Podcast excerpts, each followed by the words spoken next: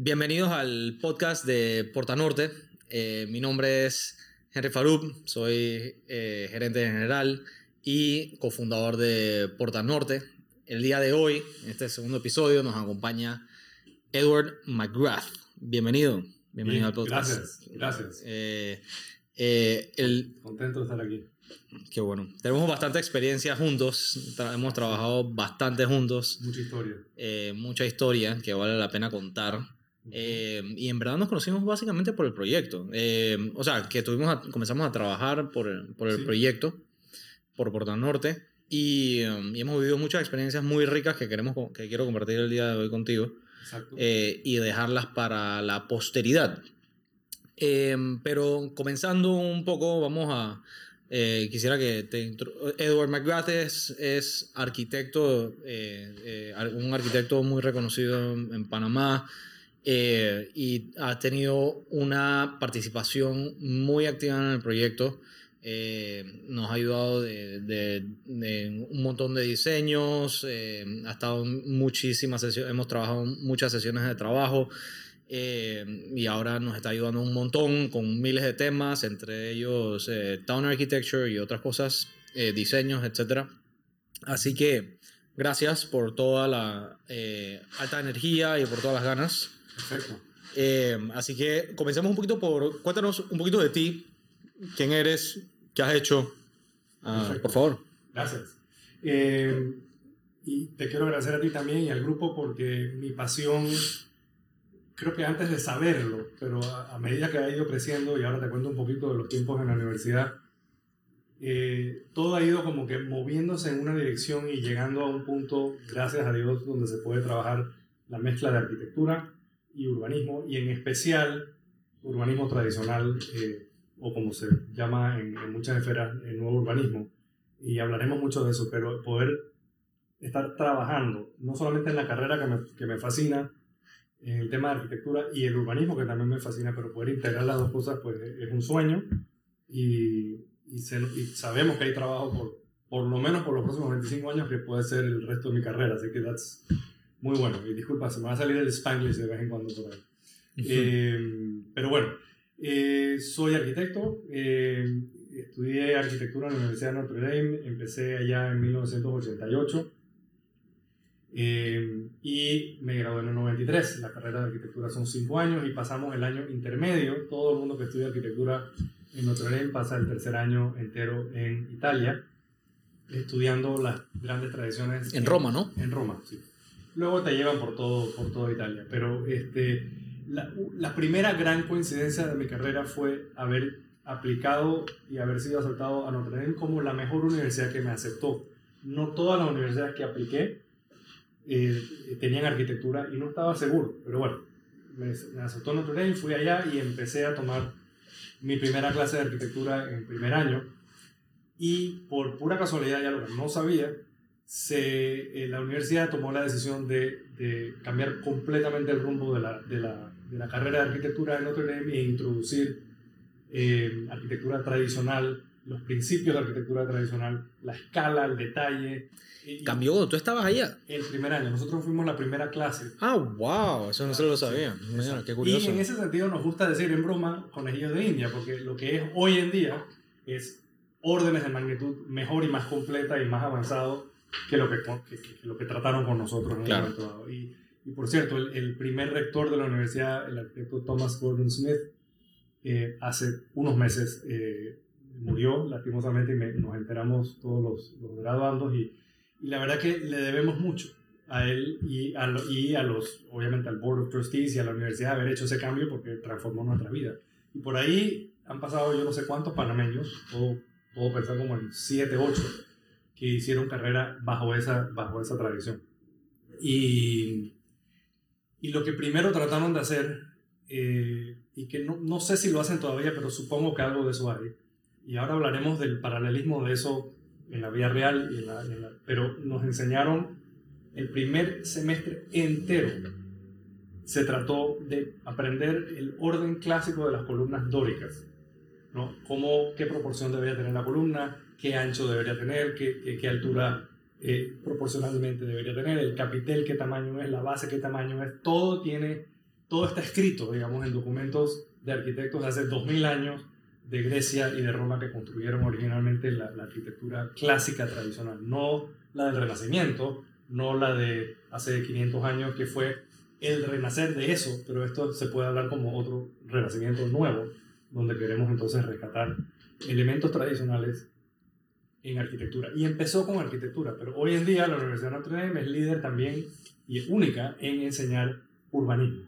Enseñar no solamente cómo los edificios tienen que tener su proporción, su escala, su, su, eh, su, su lenguaje, pero cómo se hablan entre sí y cómo todos esos edificios de una calle hablan con la calle y con el pueblo que habitan y todo lo demás. Y, es fascinante, es fascinante porque así se construyó por milenios y no es sino ahora con la introducción del carro hace escasos 120 años y pudiéramos decir 100 años en cuanto a cuando comenzó a verdaderamente regarse por todo el planeta, el carro que, que como digo en mi, en mi conversación de urbanismo que hago todos los años, a mí me encanta el carro, eh, abrazo el carro como elemento importantísimo y, el, y, la, la, la, máquina de, de, combustión interna transformó la humanidad.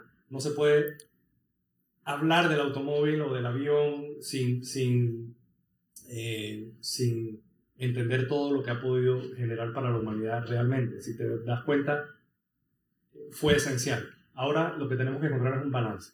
balance entre eso y, eh, y poder rescatar vivir en una ciudad, poder caminar cinco minutos a donde tú quieras, poder moverte de diferentes formas, poder, poder trabajar o abajo de donde vives o muy cerca de donde vives y generar comunidad, creo que eso ha sido una de las cosas que, más se ha perdido. Y Panamá lo que sufre, por pura coincidencia, es que nació justo con el carro y entonces solamente lo que fue construido en la ciudad de Panamá antes del carro conserva esas cualidades, que es el casco viejo esencialmente.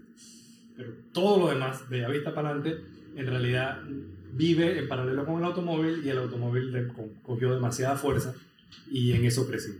Así que de eso podemos conversar un montón de tiempo. Eh, pero eso, me, bueno, regresando a la universidad, eso fue lo que me llevó a comenzar a soñar y pensar en tradición, en arquitectura tradicional. Nos empezaron a hablar de este proyecto que se llamaba Seaside, ¿no? Eh, y nos mostraban slides de estos edificios arquitectónicos muy griegos y muy antiguos y tal, pero con construcción muy típica americana en madera y tal. Y nos hablaban muy poco del urbanismo, pero, pero ahí estaba. Y ahora este, proyectos de esa índole y los, y los arquitectos jóvenes que en ese entonces eran arquitectos jóvenes ya profesionales, hicieron esa revolución, ahora nos acompañan. Es impresionante, ¿no? 25 años después. Yo conocí a Andrés Duani por primera vez en Panamá. Él estaba aquí para eh, hizo un charrette, su primer charrette en Panamá. Pero no has dicho que, qué relación tiene Andrés Duani con Seaside. Con Seaside, perdón, tienes razón. Tienes razón. Si, quieres aportarlo. No, que, no, que es el, ese proyecto que enseñaban, eh, que, que, es el primer que lo, lo enseñaban como la panacea en Notre Dame hace 25 años, es el proyecto que diseñó Andrés Duani. Hace 25 años o más. 35 no, años. No, 35 años. Y que él mismo fue el que diseñó Porta Norte. O sea que es, eh, un poco... Eh, él y otros arquitectos fundaron el Congreso de Nuevo Urbanismo, que es donde quizás también... Es que hay muchas cosas que tocar y no sabemos por dónde empezar quizás, pero ellos fundaron el Congreso de Nuevo Urbanismo en reacción al, al movimiento modernista, en reacción a cómo los carros estaban causando ciertos estragos en ciudades, para no decir muchos, eh, y cómo se estaba perdiendo la arquitectura.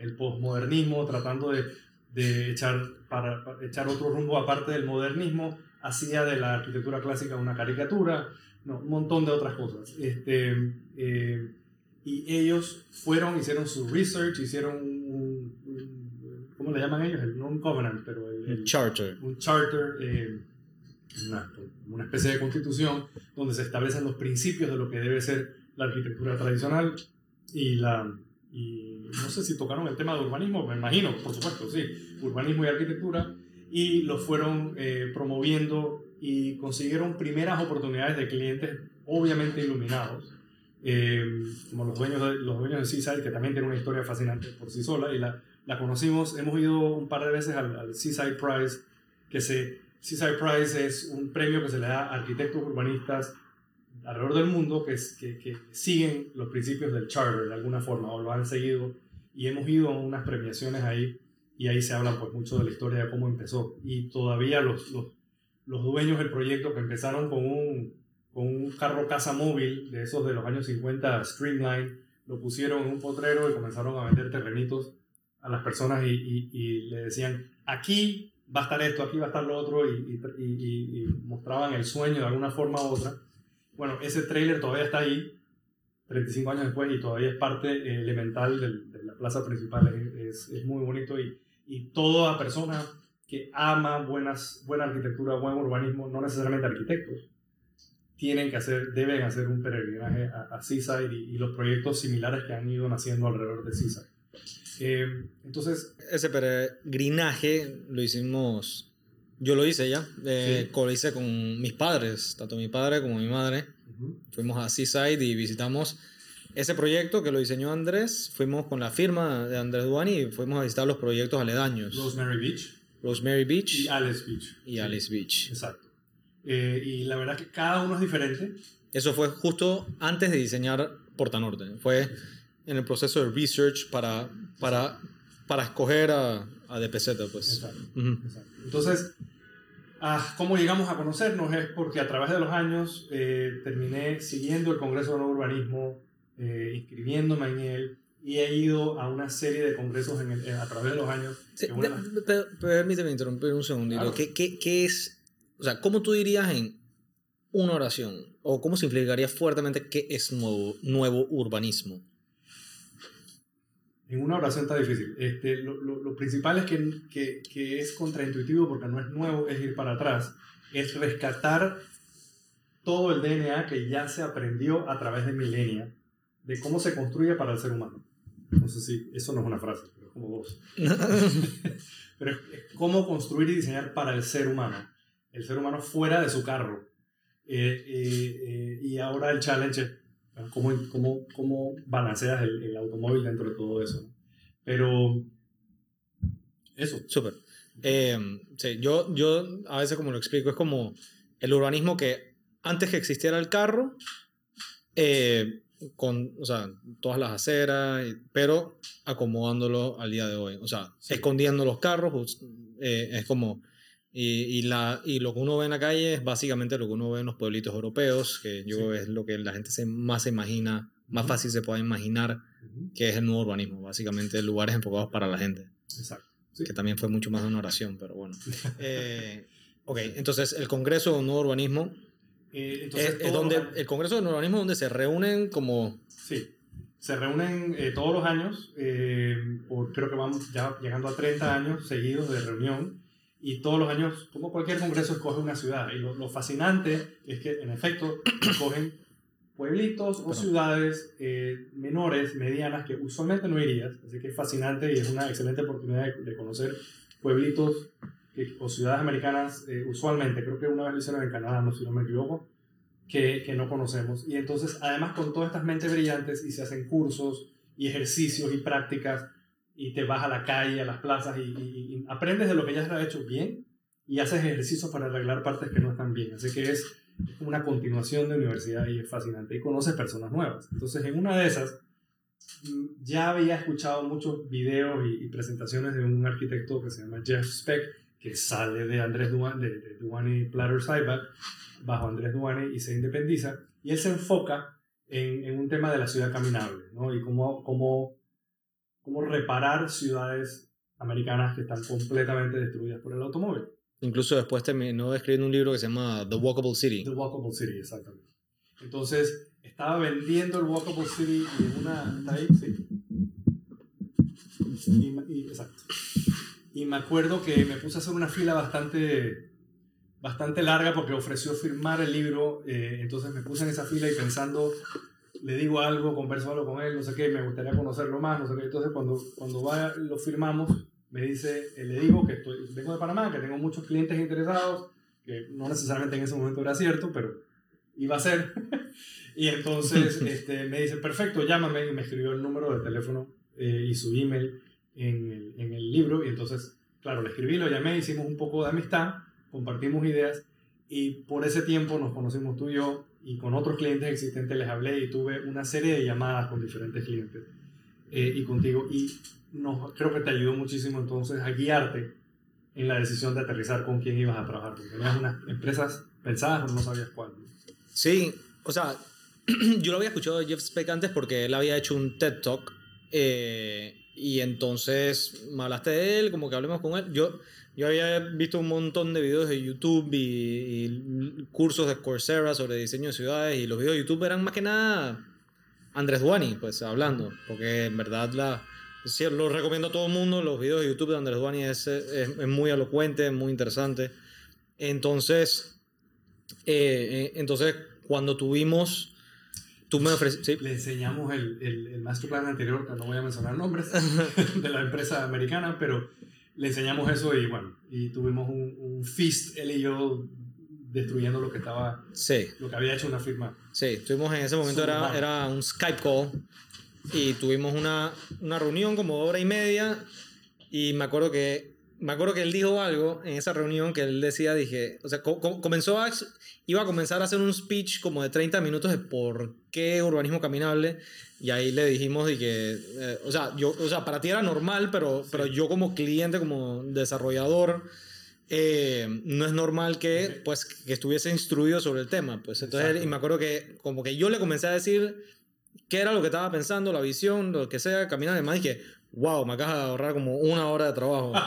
eh, Exacto. Eh, obviamente en inglés. Eh, y entonces tuvimos esa reunión y yo agarré esa minuta, la minuta de esa reunión. Yo agarré, lo escribí todo, hice una minuta y me acuerdo que yo usé eso para... Eh, y él, él, él decía las tres, cuatro firmas que debíamos entrevistar para contratar, para, para diseñar el plan maestro del proyecto, uh -huh. porque él no podía en ese momento. Y él, y entre esas estaba Duane Platter Cyber. Uh -huh. Y yo usé esa minuta para, para y lo, me acuerdo que mandé un email a todo el comité ejecutivo y eso fue eh, un elemento de persuasión súper importante para cambiar el, el, el, el, plan maestro. Eh, y que terminó pues agarrando el rumbo que tiene hoy en día, ¿no? Así es. Eh, así es. Así es. Hacer ese tipo de cambios requiere mucha persuasión. Sí. Persuasion. Exacto. Y después mantenerlo, ¿ah? ¿eh? Sí, y después mantenerlo. Han pasado muchos años y muchas cosas y ahí en efecto eh, proyectos de esta índole que duran décadas van a tener cambios y ajustes y, y realidades y hay que por lo menos mantener los principios, ¿no? que creo que eh, debe ser tu rol más importante. Ese es mi rol más importante. Eh, y entonces bueno, después de eso, él nos recomendó a la gente con quien hablar y nos fuimos para el Congreso de Urbanismo, nos fuimos al comité ejecutivo. Eh, que fue en Dallas. El primero, el que yo había ido era Buffalo, uh -huh. que nunca pensé que iba a ir a Buffalo y quedé fascinado con algunas cosas de Buffalo y aprendí muchísimo. Y después Dallas, que tampoco había ido a Dallas. Sí, sí. Me acuerdo que nosotros éramos carnes frescas, los panameños ahí que venían a buscando sí. diseñador y estaba todo el mundo tratándonos increíble y, y siempre nos han tratado increíble cuando vamos allá porque no es normal que gente internacional venga y haga como un peregrinaje al Congreso de Urbanismo a, y tuvimos conversaciones increíbles y cuando uno conversa, una de las bondades de, de, de conversar con tantos eh, desarrolladores eh, y de afuera es que te dan, todos te dan un, todos te ayudan a refinar la visión al final de cuentas. Sí. Entonces, eh, en ese proceso de, de, escoger el plan maestro de afuera, eh, eh, la verdad es que tuvo, fue muy positivo y bueno, terminamos escogiendo a, a, a Duani, a Andrés Duani. Uh -huh. Y entonces, como un par de meses después, hicimos el, el, el charret. El charret, sí. El charret, que, que, es un charret. Ajá, desde la definición. Sí. Eh, charret es, es, una palabra en francés, eh, en español podría ser carretilla, y viene de los tiempos del, del eh, eh, actually, es una carreta, like a chariot. Como así, como. It's a chariot. Una carreta, carretilla. Sí, Ajá. Pero sí, exacto. Sí, sí, sí, misma cosa. Y, y, la definición mía me la estoy, o sea, llevando desde los tiempos de la universidad, que además, 35 años y después. Pero me estoy acordando, lo que me explicaban era que en los tiempos del, del Beaux-Arts School eh, se, ponían, se ponían las tareas, se hablaba de un proyecto y todo el mundo en grupo trabajaba, quizás individualmente en grupitos chiquitos, pero tenía una meta una meta de tiempo específico. Y entonces pasaba el profesor con una carretilla a la hora que había que entregar y se tenía que enrollar lo que estaba listo y se ponía y, y entonces luego se posteaba y se discutía en grupo. Y entonces es muy similar, es muy similar. Un charrette puede durar, yo no sé, dependiendo la parte intensa de trabajo, tres o cuatro días, hay, diferentes versiones. Eh, y pueden haber unos días anteriores de research, dependiendo de lo que, de lo que se está haciendo, pero se, se, se, buscan personas de diferentes partes del mercado local, pero de personas afuera con ciertos expertise. Me acuerdo que el segundo charrette que trabajé con eh, eh Duani eh, fue también en Panamá, en Volcán, para un proyecto de una finca allá que nunca se construyó. Y bueno, ese fue antes que nosotros. Eso fue antes, sí, eso también fue, ese fue como en el 2000. El segundo, entonces, ¿cuál fue el primero? El primero de Duane Platter Cyber que yo no funcioné, eh, yo no funcioné, yo no estuve en el Charlotte, pero estuve visitándolo, eh, fue el, grupo Las Perlas en Perú, en Pedro González, ya. González, que se hizo un master plan ahí. Entonces, eh, el segundo que ellos hicieron fue este, y, y ahí trajeron personas de Canadá, for all, pero especialistas en vegetación, y en landscaping, porque obviamente la parte boscosa y vegetativa, inclusive de café y otros eh, eh, frutos, iba a ser parte integral del diseño. Así que dependiendo de lo que vas a hacer, puedes traer experts, experts de todo tipo. ¿no? Eh, entonces, perdí un poquito el hilo, pero bueno, el, el, charrette, que es un charrette, es, es ese trabajo intenso. Ese trabajo intenso en nuestro caso fue de 8, 9 días que vinieron lo, la, el equipo de DPZ fueron ocho de ellos que se quedaron incluso en el casco viejo, porque la visión es inspirada en el casco viejo.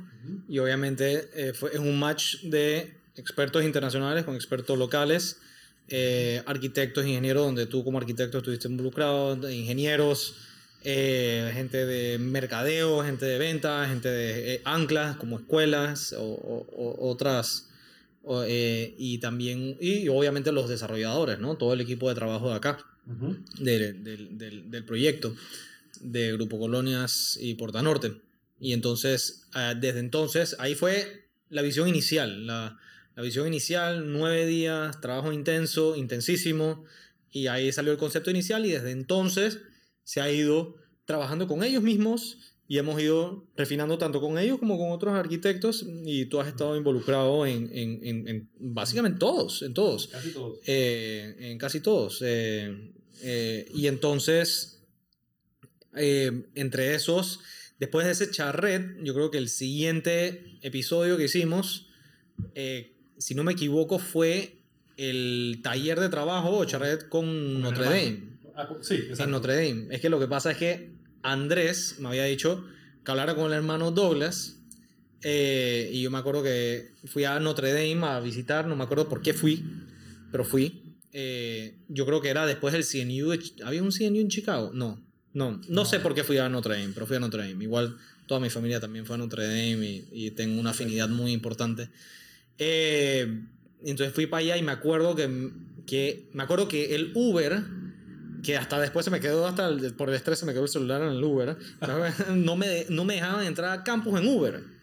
Y yo fui planificado para llegar en Uber hasta la escuela de, la, de arquitectura, para, para, porque Stefanos Polizoides me había dicho que hablara con Michael Lykuris, que, es el, que era, y que irónicamente, hoy en, e, e, era, Michael Lykuris era el dean de la escuela de arquitectura de Notre Dame, irónicamente, hoy Stefanos, el que me recomendó, y con que hemos trabajado un montón, es el dean de la Escuela de Arquitectura en Notre Dame. Así es. Entonces me acuerdo, en el Uber, el Uber bueno, hasta, hasta, aquí llego yo y dije, aguanta, aguanta, pero esta vaina y yo aquí dice que faltan 500 metros. no, no, no, 500 metros no, faltaban como 3 kilómetros. O sea, era una cosa y me acuerdo que, bueno, a ponerme a correr. Y me puse a correr y estuve corriendo por 20 minutos y me acuerdo que llegué a la, a la reunión 10, 15 minutos tarde encharcado, perspirando, hablando profundo, no sé qué cosa. Él se tenía que ir para el aeropuerto, hablamos como 5 o 10 minutos y me dijo, we're gonna do something together, que íbamos a hacer algo juntos. Y ahí me fui, no sé por qué, eh, agarré con un par de profesores de Notre Dame a hablar, a, compartir ideas y entre ellos estaba hermano de Andrés y ahí Douglas. Eh, y, en don, y entonces él me dijo como que hiciéramos un, un que agarráramos unos estudiantes de, de, de, Notre Dame y que hicieran un, ¿cómo se llama eso? Un estudio. Un estudio, sí, ellos llaman un estudio de Porta Norte para ese semestre de universidad de ellos. Y vinieron como 10 estudiantes, algo así, a Panamá. Eh, nosotros los invitamos en el proyecto y vinieron y, y nos encerramos, no sé, ¿cuánto? Como tres Hicimos días, una cuatro especie días. de charrette. Hicimos una especie de Eh, charret. más corto, claro, eh, con los estudiantes. En Cajo Viejo agarramos, no me acuerdo del edificio, un edificio antiguo ahí, nos, nos armamos algo y, y comenzamos a diseñar y me acuerdo que me senté ahí. Eran Santa, lo, lo antiguo, antigua Santa Familia, La antigua Santa Familia, exacto. que ahora está, que ya después la demolieron.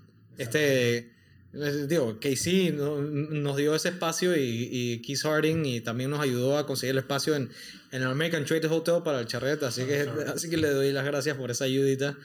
eh, a un muy buen precio en ese momento y, y, y entonces sí tuvimos, tuvimos ese charret con Douglas que fue súper interesante eh, incluso los estudiantes hicieron un montón de diseños un montón de conceptos que Un montón han- de. Y entonces se fueron de vuelta a Notre Dame y trabajaron por unos meses.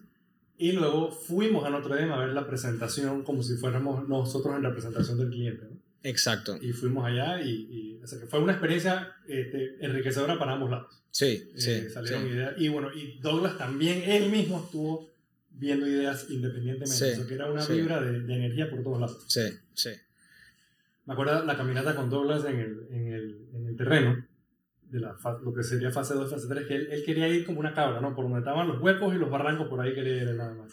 No por las partes planas. Me acuerdo que se metió al río y todo. Y... Sí, sí, es que él es un enamorado de los árboles, de los ríos. Y de, de los ríos. Y ahí Exacto. caminamos un montón allá adentro. De... Fue una experiencia eh, invaluable. Y, y ahí Correcto. y Douglas le agrega un misticismo al proyecto in- interesantísimo.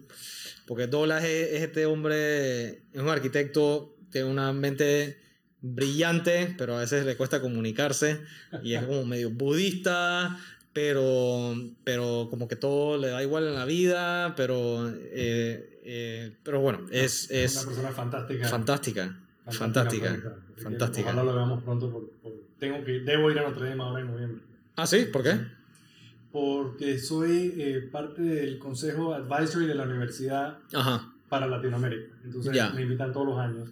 Ya. Pero además ahora tengo el asterisco especial, un asterisco, la cosa más increíble de mi vida, que una de mis hijas está estudiando ahora en Notre Dame eh, y mañana tiene una cita con Stefano Escobar Ah, wow, para felicidades. explorar la idea de ser arquitecta, así que vamos a ver. Pero, eh, pero así que, momento Avísame, avísame qué fecha vas, porque a mí me interesa. a mí- o sea, yo quedé con, con Estefanos y con Douglas de ir a visitar. Como del 15 al 21 por ahí, Y cuidado que podemos tocar temas allá y Claro. hacer algo con ellos. O sea, porque Es época de sinergias. es época de sinergias. Es época de sinergias y, y, y, y Porta Norte ha tenido una sinergia muy, muy fuerte eh, eh, con Notre Dame y tenemos que explotarla un poco más. Tenemos que explotarla El plan más. es y- verme yo con Stefano allá. Así que no lo hemos finiquitado, pero que lo llamara un par de semanas antes. Así que parece que todo está en bandeja de plata para, para que vayamos allá juntos. Bueno, con Estefanos incluso hemos... em- eh, Estefanos es otro, otro charret que también hemos hecho incluso hasta en este cuarto. Sí, en Eh, este cuarto. Y fuimos a las oficinas de Stefanos a California también. En Pasadena, ¿sí? En Pasadena. O sea, hemos trabajado un montón con Estefanos. Exacto. Y por cierto, regresando al principio de la conversación, Stefanos es uno de los firmantes originales del Congreso No Urbanismo. Ujú. Uno de los fundadores. ¿no? Así es que todo está amarrado, es impresionante. Mientras más lo hablo, más me, me, más me pareciera que todo estuviera Sí, Estefanos destino. O sea, es de las personas más sabias que han existido. eh, eh, eh, y, y casualmente con él también hice una grabación en este mismo cuarto. Y me acuerdo que ahí montamos un montón de videos, etcétera, y, y aprendimos y trabajamos juntos. O sea, no- nosotros, nosotros tres invitamos un par de desarrolladores y hemos hecho un montón de conceptos. Que incluso hoy estábamos teniendo una sesión de trabajo y estábamos hablando, oye, cuando vimos en esta reunión que en este ¿Qué cuarto era? con Estefanos eh, sobre cómo había tratado ese tema. Oye, rescatémoslo porque aquí tenemos que mejorar justo después del puente, Ujú. eh, antes de llegar a Plaza Fundadores, tenemos que mejorar la entrada con esta cosa y esta otra cosa. Y, y ambos usamos ese input y, y la verdad es que se había perdido esa parte del diseño y este Edward la, la rescató y la mejoró y la estamos en proceso de, de- mejora porque al final de cuentas nosotros hacemos un plan maestro, un plan maestro le faltan, tú tomas las decisiones más importantes, las, las cinco decisiones más importantes. Eh, eh, por dónde va la calle, cuál es el grid, eh, dónde están las plazas, los espacios públicos, pero de ahí en adelante faltan un millón y un decisiones por tomar. entonces... Yo le digo eso a mis clientes cuando estoy haciendo una casa. o sea, en verdad hay 150 mil decisiones. Tú no te das cuenta porque tomas un día tomas 17, el otro día tomas 2, no sé qué, pero cuando vas sumando, todas las decisiones que tienes que tomar son muchas. Imagínate unas 250 hectáreas o 150 hectáreas. Es una, es una barbaridad la cantidad de decisiones que hay que tomar aquí. Y no las puedes tomar todas tú, hay que, porque no. No, es imposible, es imposible. Entonces, eh, todas esas sesiones de trabajo que hemos tenido es básicamente para, para para ir tomando esas decisiones, para ir refinando todas las fases. Mm. Y uno, es, que, es, que, las decisiones al comienzo son, dije, bueno, lo que acabo de decir, los espacios públicos, ¿dónde van? Y ahora es, dije, ¿cuál es el volardo? Con, ¿Dónde va? Eh, eh, la infraestructura, ¿dónde va? ¿Y esta plaza qué ponemos? Ponemos un, vamos a poner una fuente, pero la fuente debería estar habilitada para, para perros y para discapacitados también, porque no nos podemos olvidar. Entonces, las conversaciones se van volviendo cada vez de más abstractas a más específicas. A más específicas. Y de todo. Tienes que pensar, en la plaza tienes que pensar en el árbol. Y no es cualquier árbol, no es el que se ve bonito. Es fácil decir, aquí debería haber cinco árboles. Ajá, bien. ¿De qué tipo? ¿Son frutales? ¿No son frutales? ¿Son crecimiento rápido? ¿Por qué crecimiento rápido? Porque quiero sombra rápido. Sí, pero los crecimiento rápido no son muy bonitos. El más bonito es este. Entonces, quieres esperar, no quieres esperar. Entonces, nada más en el árbol. ¿Hay infraestructura debajo o no? ¿La luminaria está cerca o, o no tanto? Eh, ¿Está estorbando de alguna manera? O sea, si la plaza la levantas para que la, esté a nivel de la calle, o sea, la calle se levante al nivel de la plaza. Bueno, eso tiene connotaciones de drenajes y, y las lluvias, entonces para más llueve mucho. Entonces, el ingeniero de no sé dónde no computa. Entonces, para que no levante las aceras, hay que ponerle una membrana y hay que dirigirlas. Y el árbol que se coge tiene que tener raíces que crezcan de esta manera o la otra. Y si no, hay que entrenarlas de alguna manera. Eh, ah, eh, eh, es, bastante, es bastante. Ahorita mismo estamos en eso. Ahorita mismo estamos en eso. Y ahora, y, y, algo para traer también ese, ese ADN de, de Notre Dame, también trajimos a, a un estudiante de Notre Dame, que, a, Mark Gazda. Está, ahí arriba en esa foto, exacto. Mark Gazda era, él vino para el, para, para el charrette, así que me imagino que él era un, eh, teacher assistant, porque vino con, con, Douglas al charrette este, y ahí es donde más lo, lo conocí, y luego cuando fuimos allá me, me, senté a hablar con él porque estábamos buscando, un poquito en una posición similar a la de ahora, estábamos buscando a alguien que podía ser mano derecha de la, de la empresa nuestra para poder producir todas las cosas que había que producir en ese momento. Y entonces él vino como por un año y medio, trabajó acá con nosotros, un año, pero trabajó con nosotros eh, pero él nunca iba a ser una persona que venía permanentemente, ¿no? Así que ahora estamos en búsqueda de eso, de eso de nuevo. Sí. Eh, ¿Qué, ¿Qué, tú dirías que aprendiste de Andrés Duani? Wow, este, me, me acuerdo, eh, me impresiona mucho que, porque aprender asume que, lo, que lo, lo recibí y lo aplico, y trato de aplicarlo. Pero él, él, es él puede vender cualquier idea casi, por lo menos las ideas que él cree que son pero es impresionante cómo él comanda un, un audience, ¿no? Este, eso es eh, impresionante. Y a mí me vendió absolutamente por completo este, la primera vez que lo escuché que fue en el, en el Miramar Hotel, ahí es donde fue el charrette de, de Isla Pero González. Em, pero que siempre hay que trabajar para encontrar la solución y hay que, o sea, hay que entender el obstáculo y luego ver cómo se trabaja a través del obstáculo o alrededor del obstáculo, pero hay que llegar a, a, mantener los principios de lo que quieres diseñar, eh, no sacrificar los principios. creo que eso es lo más importante.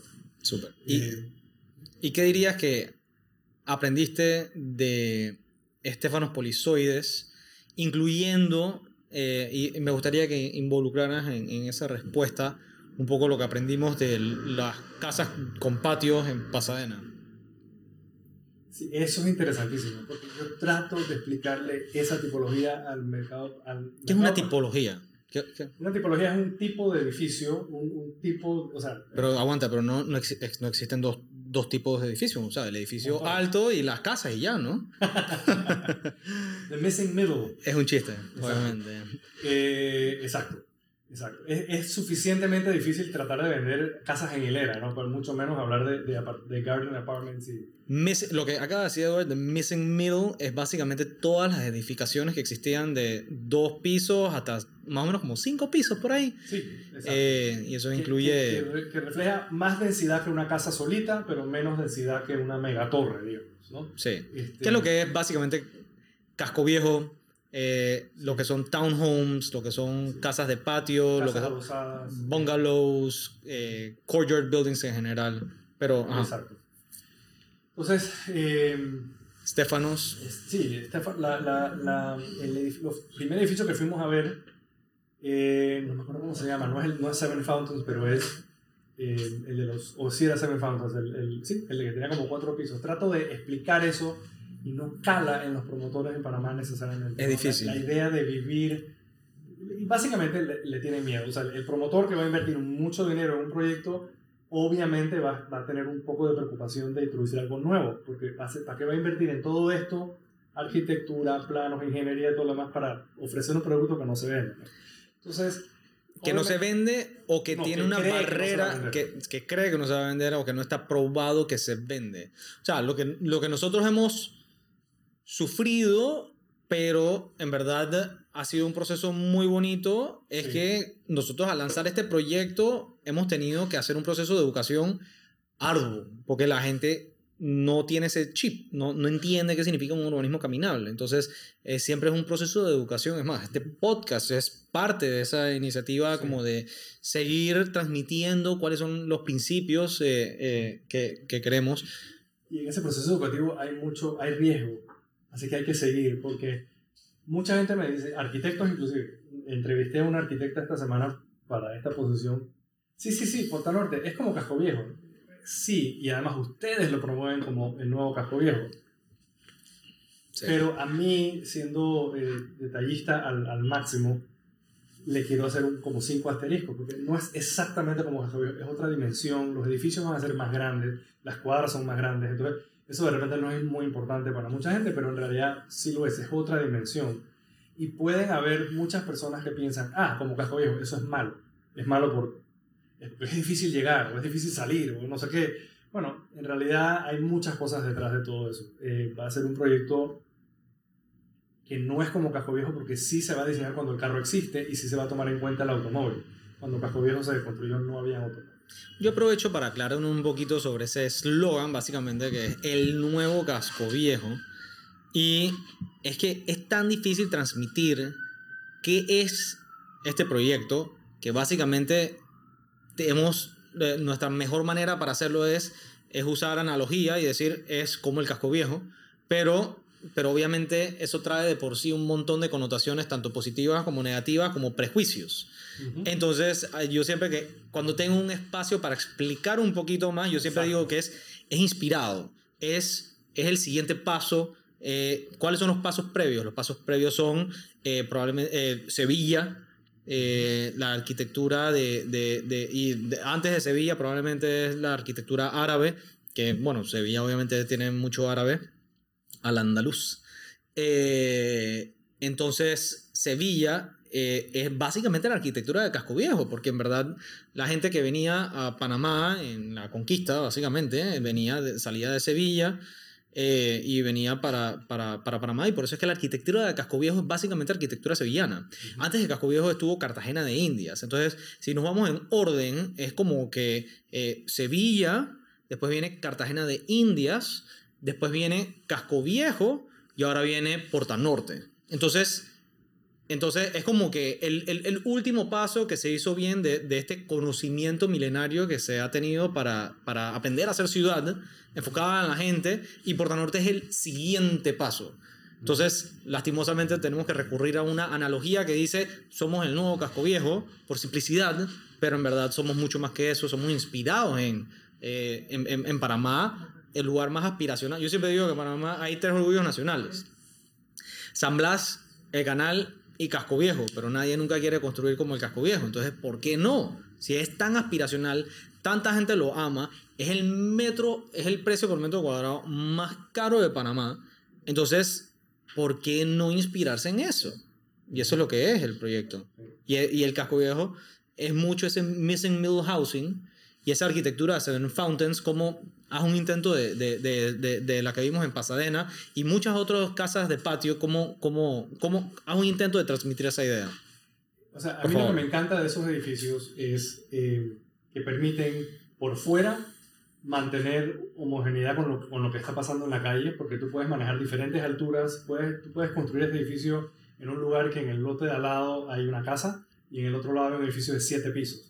Tú puedes diseñar este edificio de apartamentos de relativa poca altura para hacer una composición que empieza con dos pisos, de repente sube a tres y termina en cinco del otro lado. Entonces se, se crea un tejido, te permite crear un tejido para, eh, para la ciudad.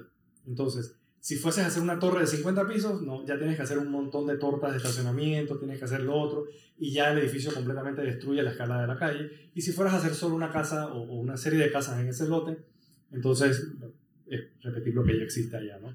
Entonces, pero a la vez es un edificio, eh, creas densidad, eh, le creas valor al desarrollador del proyecto, pero cuando tú entras al proyecto, entras a una serie de placitas que están interconectadas por arcos, por algunos pasillos amplios. Placitas, placitas o patios, patios internos. exacto, placitas o patios. Algunos son verdes precisamente y es solamente jardín, el otro es eh, una plaza para poder hacer algo de actividades, en otro lado puede o no haber una pileta, una fuente, lo que sea.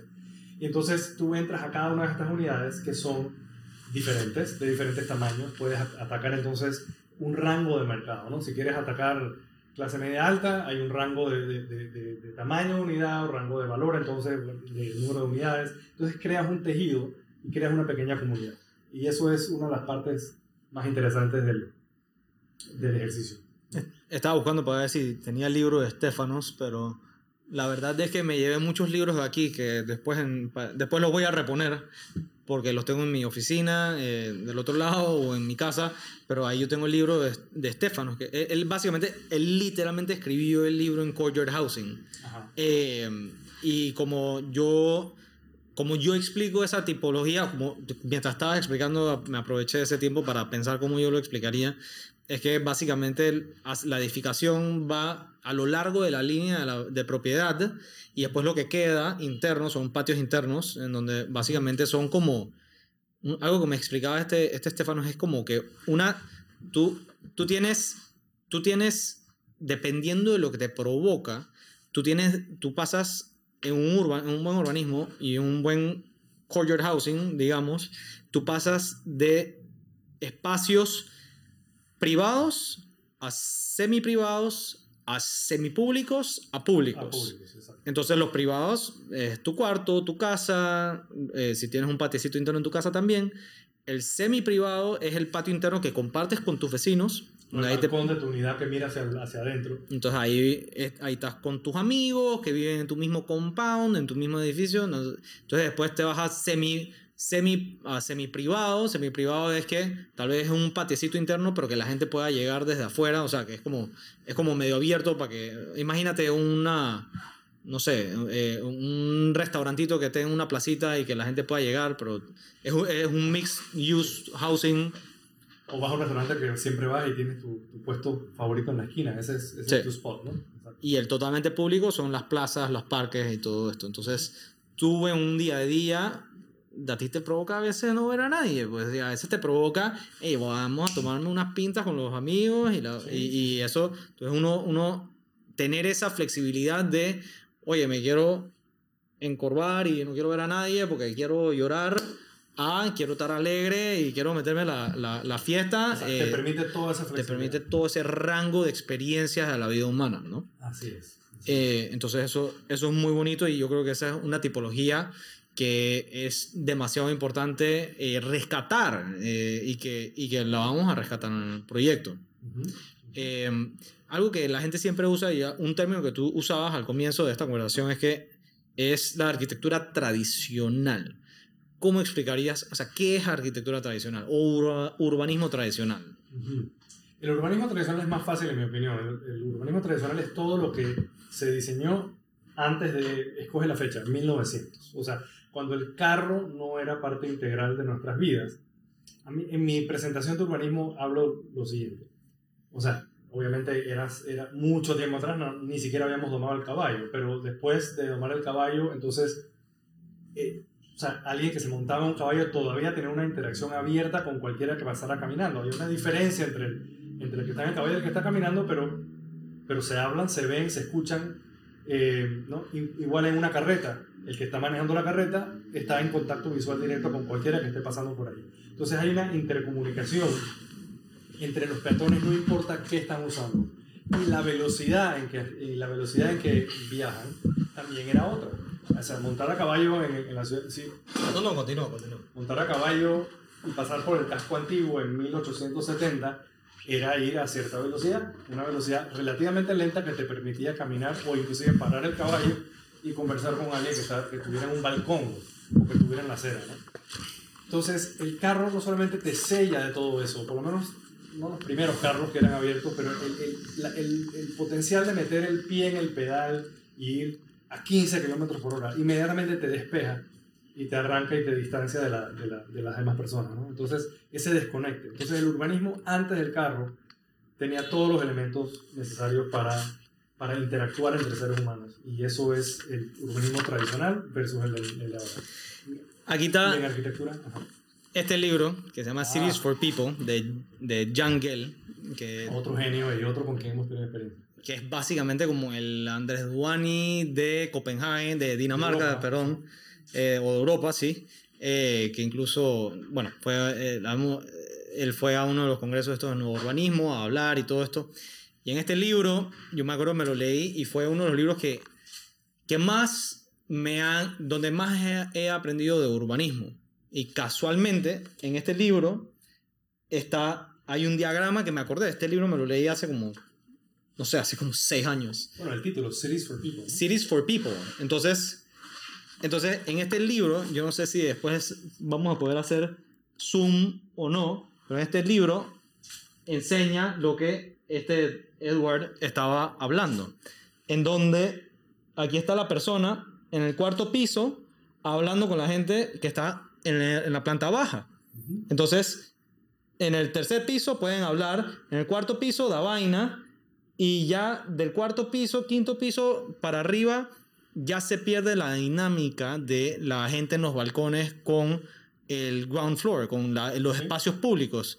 Y ya después, ya básicamente la gente se separa y se segrega y ya no es parte de la fibra de la, de la comunidad. Exactamente.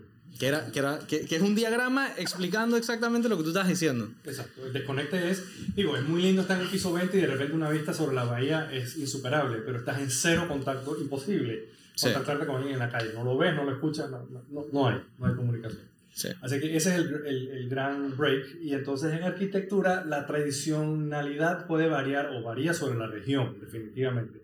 Lo que es tradicional en Asia, en, en Medio Oriente o en África o en Noruega, en diferentes partes, es, es,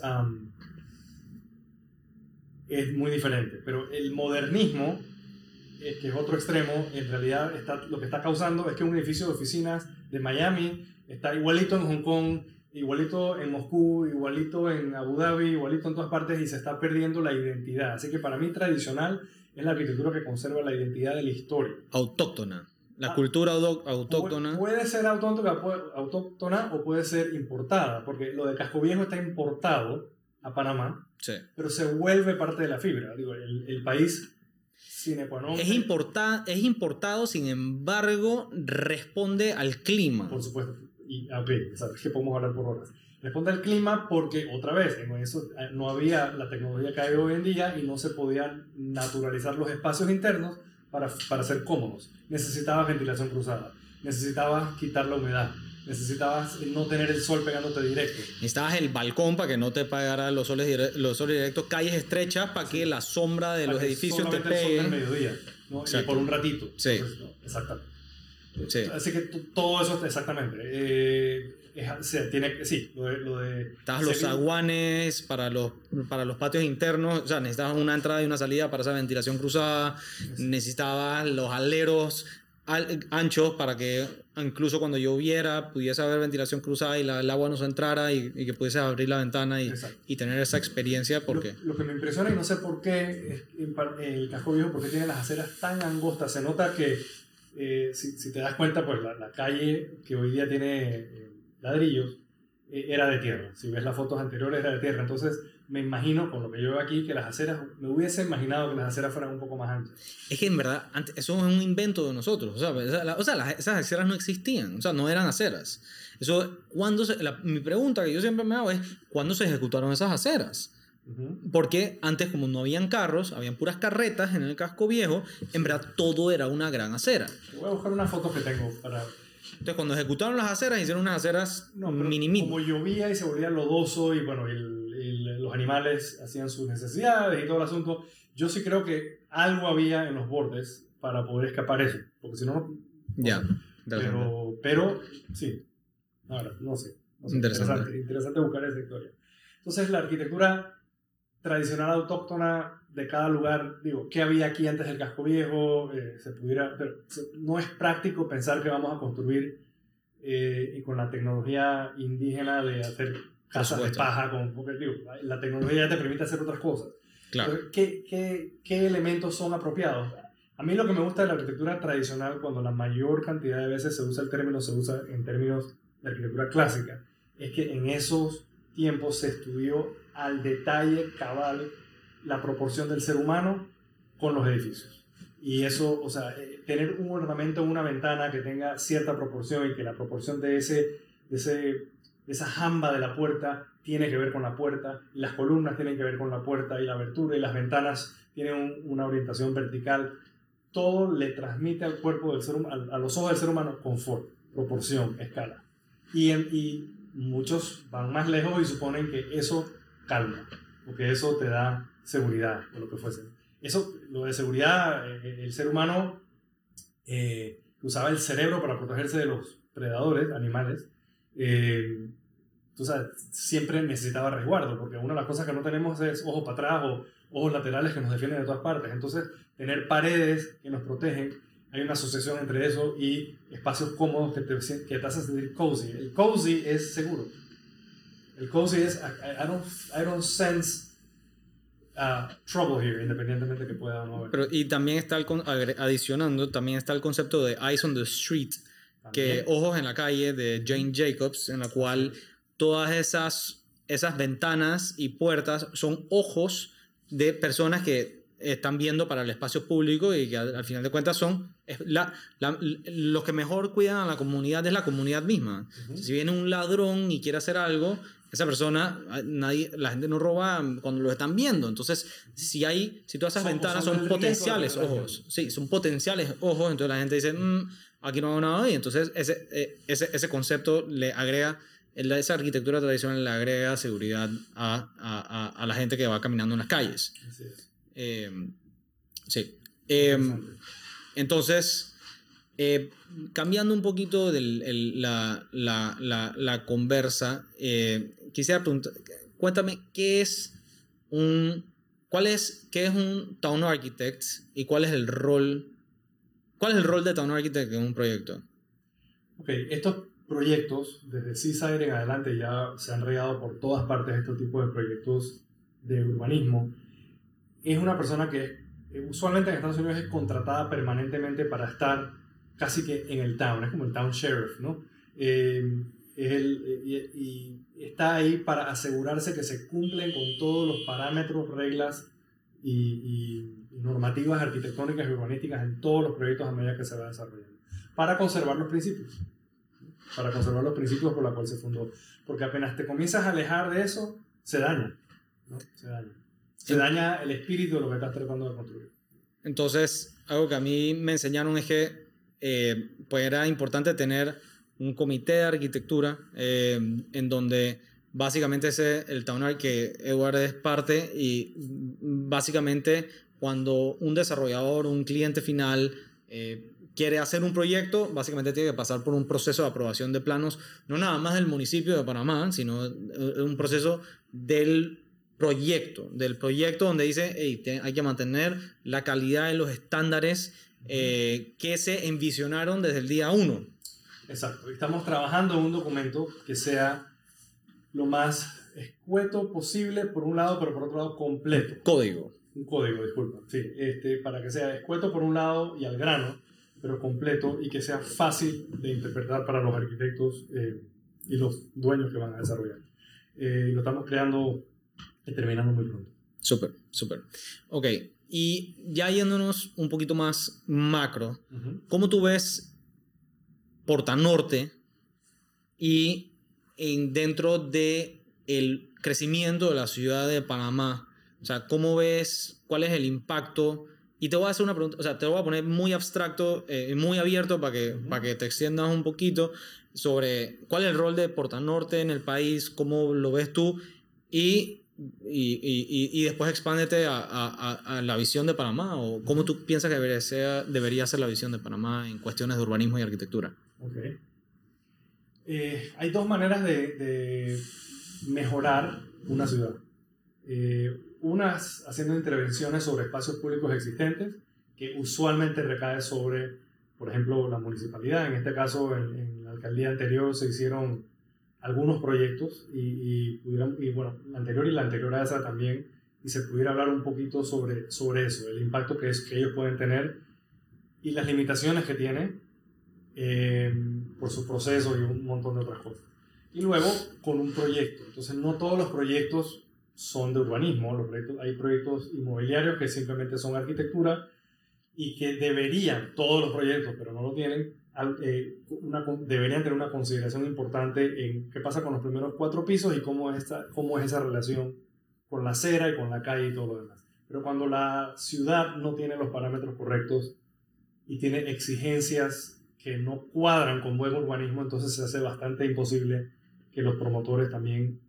O sea, hay unos que ni siquiera les importa, o hay unos arquitectos que no les importa. Pero, eh, pero si además se hace imposible, pues está difícil. Eh, la necesidad o el requerimiento de carros a, los niveles que se exigen eh, con terrenos tan pequeños hace casi que automático que los primeros cuatro pisos, esos famosos cuatro pisos que tienen integración con la calle, terminan siendo edificios, eh, pisos muertos, pisos muertos de, no, que no tienen vida humana. Donde viven los carros. Donde viven los carros, exacto, y, y duermen, exacto. Este, en el, en el estudio que se hizo en San Francisco, que fue muchísimo el esfuerzo, y lo entiendo, y un paso en la dirección correcta, se cometieron un par de, de errores eh, tácticos importantes.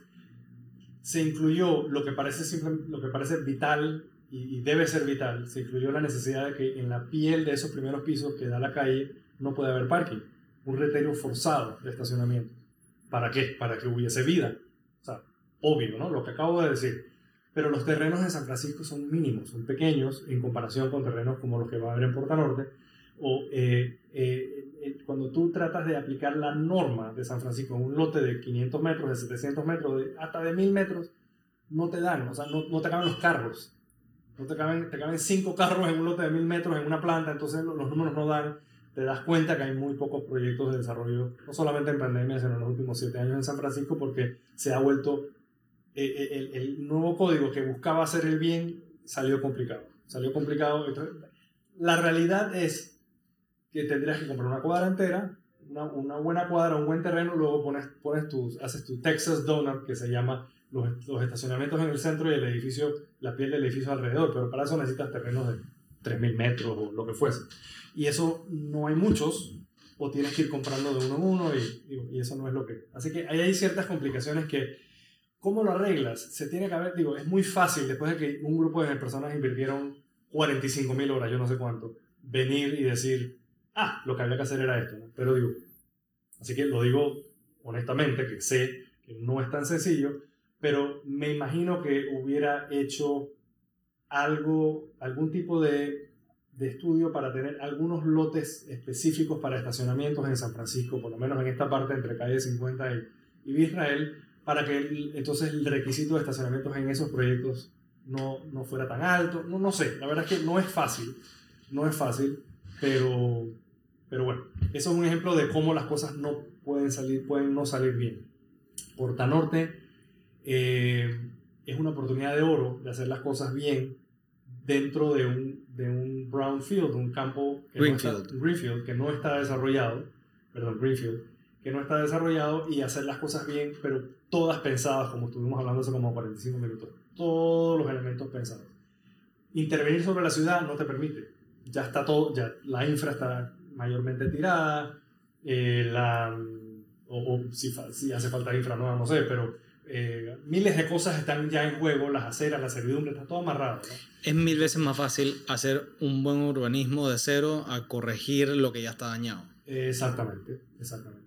O corrompido, o, no, no, no, es que está dañado, o sea, pero, pero bueno, para los humanos no está diseñado. El esfuerzo, de las aceras, el esfuerzo de las aceras, bellísimo, pero en Vía España, o sea, el ejemplo, en Vía España, el tramo donde está el rey de Vía España, ahí cerca de, del Hotel Panamá, eh, y es una foto que uso mucho en mis presentaciones. El rey está donde está. Y entre el rey y la acera hay dos filas de parking con una vía. Entonces, la acera la hicieron y la hicieron, la hicieron bien, digamos, ahí está puesto. Pero el edificio está allá. O sea, la, la idea es que la acera esté integrada y pegada al edificio. Que la gente pase a pie y que vea la tienda o vea la entrada al hotel o la entrada a su edificio y entre, ¿no? Entonces está totalmente desconectado. No podías hacer la acera ahí atrás porque la acera es acá. Entonces, ¿qué haces? Bueno, no vas a derrumbar el edificio y traerlo a la acera. Entonces, hay cosas que ya están armadas de cierta forma que, que son complicadas. Me imagino que en el edificio ese del rey algún día se permitirá desarrollar un edificio nuevo sobre la acera y después se reemplaza el rey de atrás. algún tipo de, de, de avance, eh, mutación a futuro. Eso es lo que va a tener que pasar. Eso es lo que va a tener que pasar. Exacto. Pero bueno, pero para eso tienen que cambiar las normas, para que se pueda construir acá y y tiene que ser amigable para el inversionista y todas esas cosas. y, que, y, tiene que pasar en toda la calle, porque si nada más pasa en ese proyecto, entonces, ah, bueno, y esto es lo demás. O sea, que algo que, algo que me pareció, eso me acaba de acordar a una conversación que tuve con Andrés Duani, en donde yo estaba en el carro con él en el barrio de la exposición. Y ahí por donde está el municipio, o la alcaldía, eh, y entonces él me decía a mí, él veía las calles cuadriculadas, las aceras, veía árboles, no sé qué cosas, pero hay, hay, hay muchas cosas que no están bien hechas, algunas que tienen carros al frente, no sé qué cosa. Y él me dice a mí, eh, Henry, tú sabes que esta área va a ser de las mejores de Panamá. O sea, y, y, y, yo dije, ¿pero qué estás diciendo? O sea, no, no, o sea pero ¿por qué dices eso? O sea, no, no, no entiendo por qué dirías eso. Dije, Henry, es que aquí él me decía que los huesos, los huesos, good bones. good bones, good bones, buenos huesos significa que las calles están bien diseñadas. ¿Qué significa que las calles están diseñadas? Que había una cuadrícula bien hecha, que estaban las aceras, que estaban los árboles y que, y que esa cuadrícula bien hecha te permite que cualquier estructura futuro se pueda ejecutar bien, porque en verdad las calles en una ciudad no cambian. Las calles básicamente son permanentes o para siempre, pero las edificaciones van evolucionando. Eh, Nueva York al comienzo tenía dos pisos y ahora lo que es, o sea, eh, y así sucesivamente, pero él me decía que, digo, puede ser que no sea esta generación, puede ser que sean dos generaciones, entonces esta gente a veces habla en términos que, en, unos términos tan a largo plazo que es como que... O sea, como que la gente no habla en esos términos, como que, ah, no, sí, dentro de de, a veces hablan dentro de 20, dentro de 100, y me acuerdo de Estefano de que, bueno, dentro de 300 años, no sé qué cosa, y dije, y él me explicaba que, bueno, pues que la vida es una carrera de obstáculos donde cada uno tiene que agarrar la batuta y moverla para, para la siguiente persona, y, y, eso es algo, una manera muy bonita de pensarla. Eh, y, y, ese es el legado que se va a dejar con Portanote, el, el ejemplo de que las cosas se pueden hacer porque estamos haciendo good bones. Y los edificios que, están, que vamos a hacer, que estamos pensando ahorita, que nos estamos matando, etcétera, Puede ser que eso dentro de 200, 400, 800 años no existan, pero las calles van a existir. Exacto. O sea, puede ser que sea algo, yo no sé, que sea hasta, no sé, yo no, no, no, no tengo idea qué puede pasar en 800 años. Tal vez los edificios hasta leviten, yo qué sé. Tal vez como los Jetsons allá arriba. Una, una... Marte. Ahí era. Eh, entonces, pero las calles sí van a estar y el urbanismo y las plazas están todas hechas para que duren lo mismo que han durado las plazas en Roma, o sea, las plazas en Roma que tienen miles de años, o sea, ahí, están. ahí están, Y bueno, yo creo que yo creo que el proceso, yo siempre digo y repito que el, el, el proceso de Portanorte, de crear Portanorte y hablar con la gente, es un proceso de pensar un poquito más profundo, pensar un poquito más allá, pensar en qué legado queremos dejar, en, en cómo podemos hacer una ciudad diseñada para la gente, diseñada para que, hey, si llueve, no te mojes. Si pega el sol, pues, ¿cómo haces, cómo haces para, que, para, que, para reducir el calor? ¿Cómo haces poniendo árboles, sombras, materiales más claros, concreto, un poquito más claro, pero que siempre le pegue la sombra para que no absorba el calor, etcétera, etcétera? Entonces, yo creo que esto es un ejercicio de, de pensar cómo podemos acomodar más la ciudad hacia la gente. Correcto. Eh, así que... Sí, me parece, me parece importantísimo. Y, y, y no pensar eh, en mi edificio, mi edificio, mi edificio, mi diseño, sino, o sea, hasta los edificios que fuimos a ver de Stefano, el edificio es bello porque, porque funciona, no es porque, no es necesariamente porque sea una fachada espectacular o lo que fuese, simplemente es una composición linda de ver, pero en realidad es su relación con el entorno. ¿no? Eh, eso es importante. Y eso es parte del rol del Town Architect, de cuando uno diseña un edificio en Portanorte, básicamente ese edificio tiene que parecerse al resto de los otros edificios. Y eso a veces es una píldora un poquito difícil de tragar para un arquitecto, de que no, que el mío no va a, te, no va a ser el tornillo, no va a ser como el tornillo que todo llama la atención de todo el mundo. Todo el mundo quiere hablar del tornillo. Pero en verdad lo que importa es el conjunto. O sea, el conjunto de las edificaciones, todas relativamente eh, parecidas, eh, todas aportan al, en las plantas bajas, tienen oficinas o comercios o residencias y el conjunto de esos edificios van formando un espacio digno de, de admirar como es lo digno de admirar el casco viejo. Exacto. Notre Dame, me acuerdo, en la universidad nos enseñaron... Que puede tener mucha variedad, o sea, puede tener una variedad infinita, pero con una armonía. Exacto. El código, como lo tenemos armado, te da obviamente hay un límite de, altura, de pisos, pero te da una flexibilidad entre pisos, X, ¿no? Entonces en realidad no todos van a ser de la misma altura, pero van a conservar, va, va a conservar, va a parecer un libreto de música en el sentido de que hay un, hay un, hay un, hilo conductor. Así que eso, y eso es, o sea, eso es comunidad, eso es eh, ser consono con, con el entorno, ¿no? O sea, hay un edificio acá al lado, míralo, ¿qué tal? Mira el color, mira las ventanas, no sé qué. Este, asumiendo que, que, está bien pensado, bien hecho, el siguiente debe inspirar y, y, y ¿sabes? Eh, mínimo... Y hacerlo mejor, refinarlo. Sí, refinarlo, pero, pero, pero bajo la misma inspiración. Y haciendo su toque, o sea, metiendo su... Claro, claro, su individualismo, por supuesto, por supuesto. Eso es clave. Exacto. Así que... Eh, pero bueno, con eso podemos ir ya, o sea, te agradezco, terminando, Perfecto. te agradezco un mundo. Eh, um, no sé si, si quieres decir algunas últimas palabras o algo para la... ¿Qué, qué le dirías a los arquitectos que vayan a diseñar un proyecto para, para Portanorte? Wow, un poco lo que acabo de decir, no, no quisiera repetirme, pero, pero entender que es, que es... O a los arquitectos que estén interesados también en saber más sobre esto. Exacto. Eh, deberíamos, no sé si cuando, cuando eh, promuevas este video en, en, en tu sitio, eh, colocar cierto reading material, ¿no? ciertos libros y ciertas cosas para que las personas... Y, y, y sabes que links a YouTube, porque a veces... Incluyendo este. Incluyendo ese, exacto. Están los libros, comprarlos y leerlos, por supuesto, pero también hay cosas mucho más fáciles y económicas para empezar, Sí. que son videos de ciertas personas, eh, donde por lo menos puedes entender la, la visión. ¿no? Voy a agarrar otro librito más para enseñar. perfecto. Pero no, te perdí. No, termina, O sea, por favor.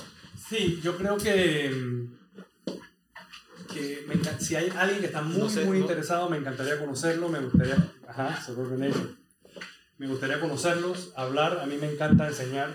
Eh, usualmente tenemos un grupo relativamente joven de, de arquitectos en la oficina precisamente porque una de las pasiones mías es poder enseñar a las generaciones de abajo. Así que aquí va a haber una oportunidad eh, importante de crecer. Así que si alguna de estas cosas son interesante o fascinante, eh, nos contactan a través de Henry, ¿no? Definitivamente.